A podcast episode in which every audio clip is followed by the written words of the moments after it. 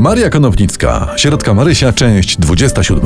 W poprzednim odcinku Sierotka Marysia załamała ręce.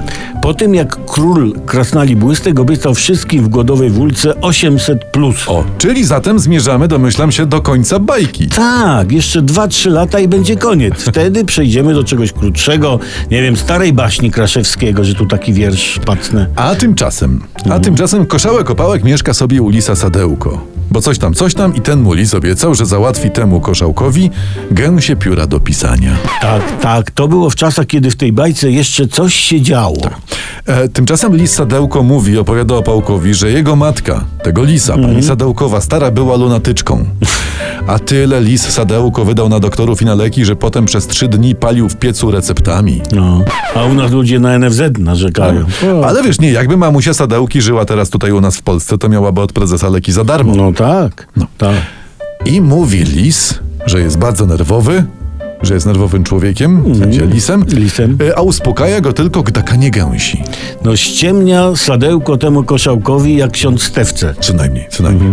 I poszedł lis szukać ukojenia. A tymczasem koszałek wyszedł na spacer i wtedy przyszedł kowal i zaczął dymić do nory lisa i ogień tam wrzucał, a koszałek jak to ujrzał, to zemdlał, bo wiedział, że mu się spaliły księga, pióra i atrament. Bo on się mścił na lisie, ten, ten, ten kowal. Tak, no I, to- I wyobraźmy sobie teraz, że ta lisia norka to Polska.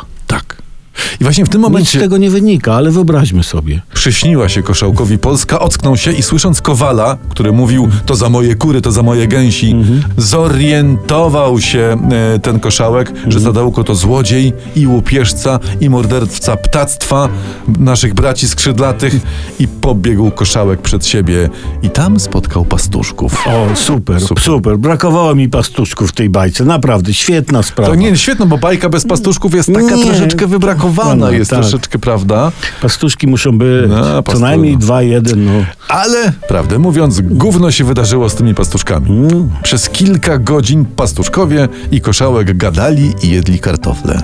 A potem było y, kilka stron o półpanku, ale to nie czytaliśmy. Nie, nie, ja, czy- ja czytałem. Czytałeś? Tak, bo ja też i tu zna, smaczek znalazłem. No. Półpanek miał na sobie tabaczkowy rajtrok, to jest taka marynarka, perłowe szarawary, piękną kamizelkę, brelok od zegarka, miał sygnet, laskę pod pachą, stojący kołnierzyk i mankiety śnieżnej białości, plus lekkie ciżemki na nogach, a na rękach zaś miał zielone rękawiczki. Była wypsz w lokalnym szmateksie, czy co? Nie, czy, czy na jakąś demonstrację szedł? Odwalił się jak stróż w Boże Ciało i Mhm. mówi, że obłowiłem się na graniu muzyki krasnalom i mam tyle pieniędzy, że sobie kupię kamienicę w mieście. Ty, ale ci krasnale to No. jacyś skończeni idioci. Cała wieś głoduje, nikt nic nie ma, a ci zamiast pomóc dają kasę żabie, żeby się ubrała jak kretyn. Ej, ty, bo może to jest powieść z kluczem i chodzi o nasz polski rząd. A, widzisz, czy chodzi?